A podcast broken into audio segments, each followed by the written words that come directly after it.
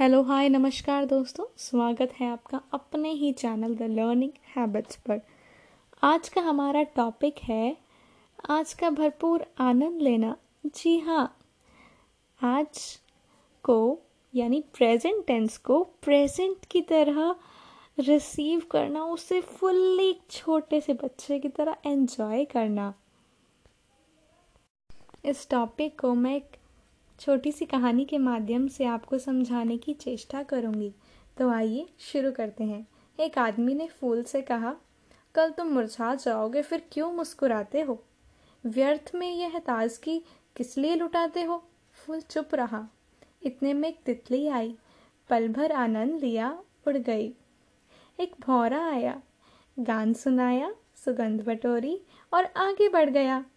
एक मधुमक्खी आई पल भर भिन भिनाई पराग समेटा और झूमती गाती चली गई।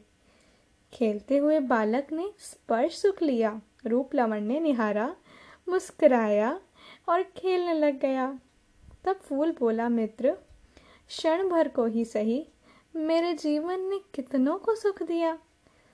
क्या तुमने भी कभी ऐसा किया?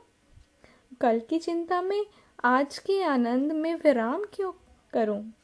माटी ने जो रूप, रंग, रस, गंध दिए, उसे बदनाम क्यों करूँ?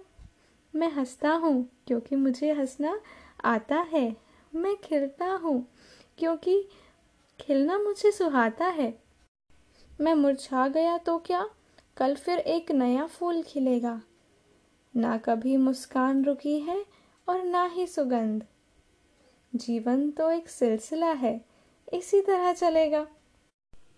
पैसा कितना भी हो लाइफ नहीं खरीद सकता गिल्ट या रिग्रेट पास्ट को चेंज नहीं कर सकता। ऐसा ज़रूरी नहीं कि हम हमेशा खुश रहें, हमेशा हर सिचुएशन में सही फैसला लें, पर हाँ एक चीज़ ज़रूर कर सकते हैं हम लोग।